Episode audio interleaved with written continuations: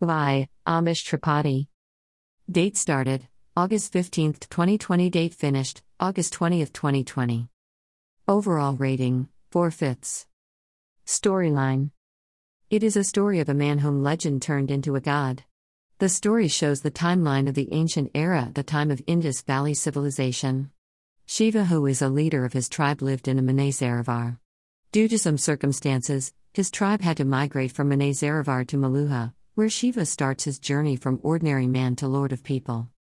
About the book It is 420 pages mythological fantasy book. It is first book Shiva's trilogy series. Hindu god Shiva slash Mahadev is narrated as a common man, and the series of events happened with him which turned out to Shiva as a god of people. What did I like? Story. As a believer in the childhood stories, I never imagined things might happen in a different way. All the events are narrated as in a scientific way which satisfies the conflict in my belief. Writing style. The writing style of the book is excellent.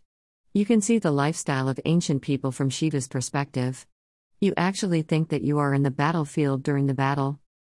What did not like? Nothing is there to dislike in the story as such.